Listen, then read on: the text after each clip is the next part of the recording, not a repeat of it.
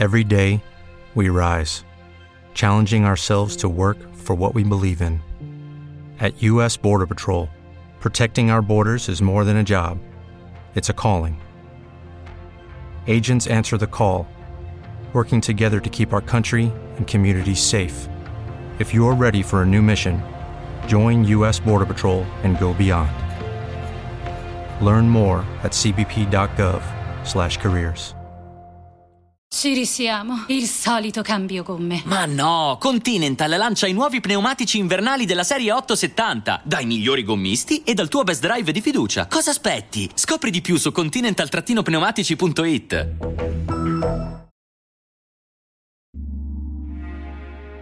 La dilogia su Stalingrado di Vassili Grossman è un testo dalla lettura impegnativa.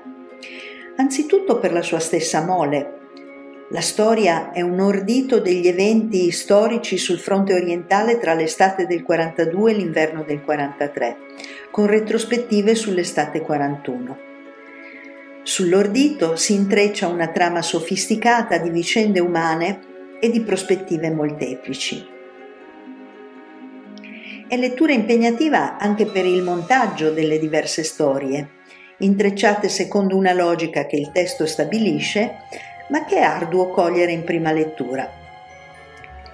Per descrivervi il corpus così vasto e complesso di questo romanzo, lo abbiamo paragonato ad un grande politico. In un politico di ogni pannello si comprende rettamente il senso solo nel nesso della parte con il tutto. Il paragone con il politico è anche dovuto al fatto che gli editori di Vita e Destino, italiani e non solo, hanno pubblicato solo il secondo romanzo, come se il primo non esistesse. Ebbene, è la stessa operazione che porta a disarticolare i politici e a presentarne le parti come autonome, mentre il loro senso sta nella relazione che le parti del testo istituiscono tra loro e con il tutto. Un esempio su un personaggio assolutamente minore. In Vita e Destino è narrata la vicenda di una giovane donna, una dei tanti abitanti di Stalingrado intrappolati in città, quelli che non sono riusciti a raggiungere la riva sinistra, ma sono tuttavia scampati alla deportazione tedesca. Vivono nascosti nei sotterranei. Questa giovane donna è la Fräulein di un tedesco, il tenente Bach eh, lo frequenta per, pres- per procurarsi del cibo, deve pur sopravvivere. Anche se una volta regala la galletta avuta dal tenente a una vecchia che vive in uno scantinato vicino. Ma chi è questa giovane donna che si lega ad un nemico? Deve essere giudicata come moralmente riprovevole come si usa in questi casi? La risposta è per una giusta causa, nel primo romanzo. Anzitutto questa giovane donna ha un nome. Non è la Fräulein di Bach, si chiama Zina ed è un'amica di Vera, la figlia di Marusia. È una figura minore, abbozzata nella prima parte del romanzo e lungi dall'essere dimenticata dal narratore, acquista un suo senso molte pagine dopo, proprio in Vita e Destino.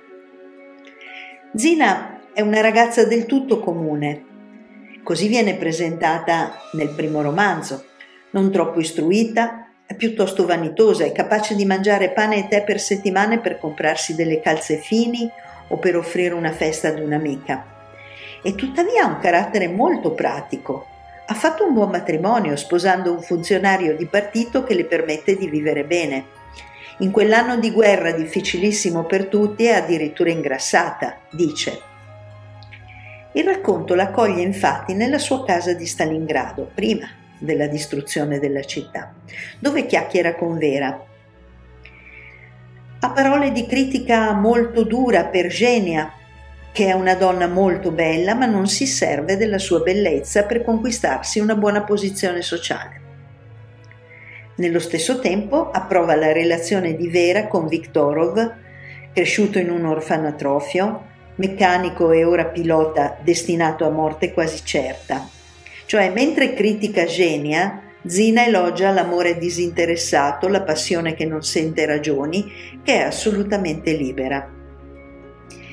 Nello scantinato di Stalingrado, dove incontra il tenente Bach, nel momento finale della resa dei conti, quando lui le si aggrappa, Zina, la pratica e calcolatrice Zina, sente tuttavia dentro di sé la forza del tutto irragionevole di un sentimento amoroso che la spinge verso il tedesco. Zina è un personaggio minore, ma il filo narrativo che la riguarda, lasciato aperto all'inizio del racconto nel dialogo con Vera a Stalingrado, è ripreso in Vita e Destino e acquisisce così un suo senso specifico nell'ambito delle molte e contrastanti storie del popolo in guerra. Il popolo ha i modi e i caratteri più vari, spesso compresenti nella stessa persona, come Zina, una donna che è furba nello stesso momento in cui è frivola, pratica mentre è sentimentale, opportunista mentre è generosa. Un altro episodio che offre la percezione di un'abilissima circolarità nella costruzione del racconto si svolge intorno ad un pranzo di famiglia. All'inizio in Per una giusta causa e alla fine in Vita e Destino, attorno alla tavola apparecchiata siede la famiglia di Alexandra Vladimirovna o quel che ne resta. Nel luglio-agosto 42 il fronte è ormai prossimo, ma in casa di Alexandra Vladimirovna, in via Gogol a Stalingrado, c'è una festa. Alexandra vive con suo nipote adolescente, Serioja, figlio di suo figlio Dimitri, arrestato e deportato con, come sua moglie nel 1937. Ci sono due delle sue tre figlie, Marusia e Genia. Ci sono i, i giovani figli, la nuova generazione, Vera e Tolia, aggiunto inaspettatamente con un compagno del corso artiglieri, Kovalyov. C'è Stepan Fyodorovich, marito di Marusia, direttore della centrale elettrica di Stalingrado, la Stalgres. E sono attesi alcuni vecchi amici di Alexandra, Mostovskoi, il bolscevico, Andreev, operaio alla fabbrica Ottobre Rosso, e Sofia Osipovna, chirurgo capo all'ospedale. È attesa anche una nuova amica, Tamara, moglie del maggiore Berioskin, evacuata in città con due figli bambini dalla zona occupata dai tedeschi. Benché tutti siano preoccupati, la compagnia è ancora allegra e festosa. Tutti traggono conforto dalla reciproca presenza, chiacchierano, apprezzano che Eugenia abbia preparato addirittura una torta. Il secondo e davvero ultimo pranzo a Stalingrado non è più nella casa di via Gogol, distrutta dalle bombe e dagli incendi, ma in un locale riattato ad abitazione nella centrale elettrica. È l'aprile 1943, meno di un anno dopo. La tavola non è più festosa. Di tutti i commensali dell'estate 42 sono rimasti solo Stepan e Vera, la nonna Alexandra e Andreev che ha perduto sua moglie, ma ha con sé sua nuora Natalia. La morte, la prigionia, le tribolazioni che la guerra porta comunque con sé hanno sconvolto la vita di tutti loro. La malinconia e il dolore sono adesso i compagni di questi sopravvissuti che si apprestano a lasciare per sempre Stalingrado. È duro lasciare una casa dove si è sofferto molto, dice memorabilmente Alexandra, e chiude così il racconto circolarmente, dove l'inizio si congiunge con la fine attraverso un'immagine, quella della tavola apparecchiata attorno a cui siede una famiglia.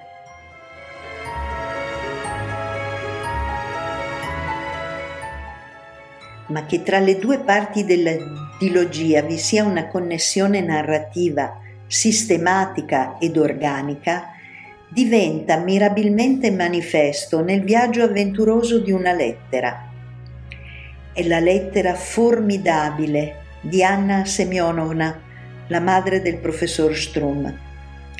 Il racconto delle traversie di questa busta che, braccata dalla guerra, supera ogni ostacolo, è messaggio di per sé dal valore cruciale.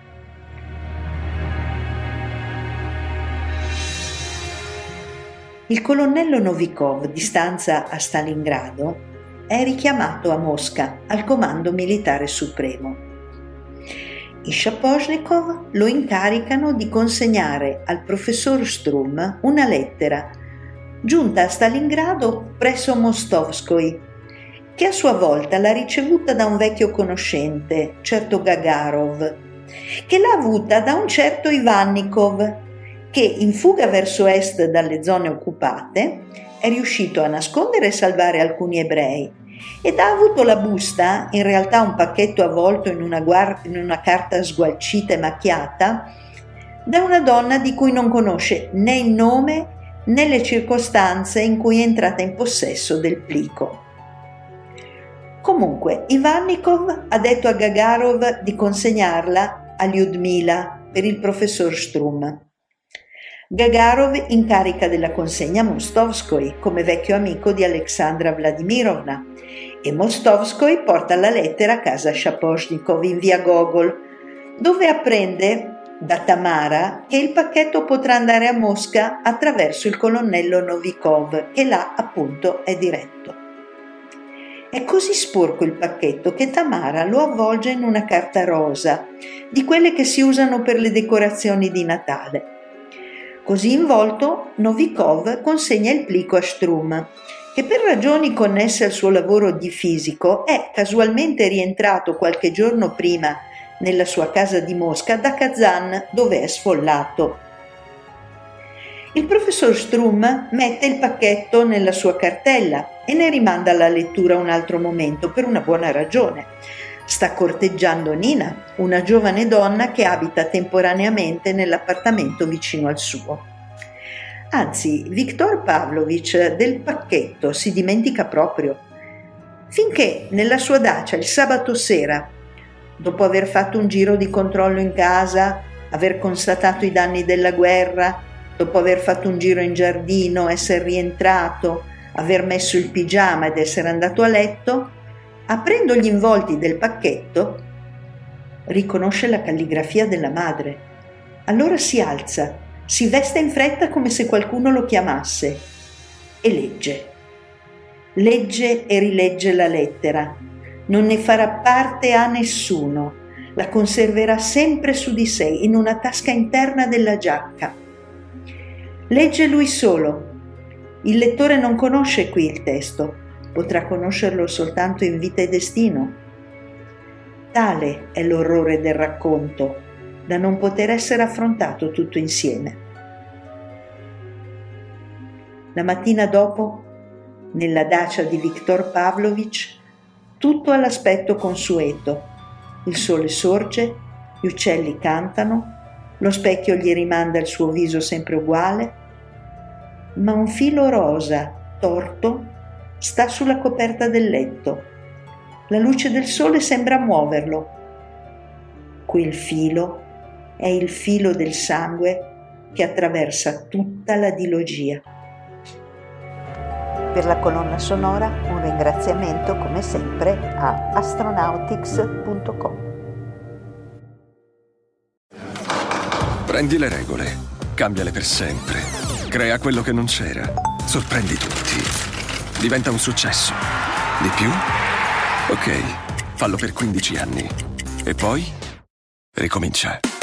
Nasce il nuovo Nissan Qashqai, l'evoluzione del crossover. Nuovo design, tecnologie avanzate e una nuova potenza intelligente. Ora prova la differenza. La nuova generazione Qashqai ti aspetta negli showroom Nissan. Non fartelo raccontare.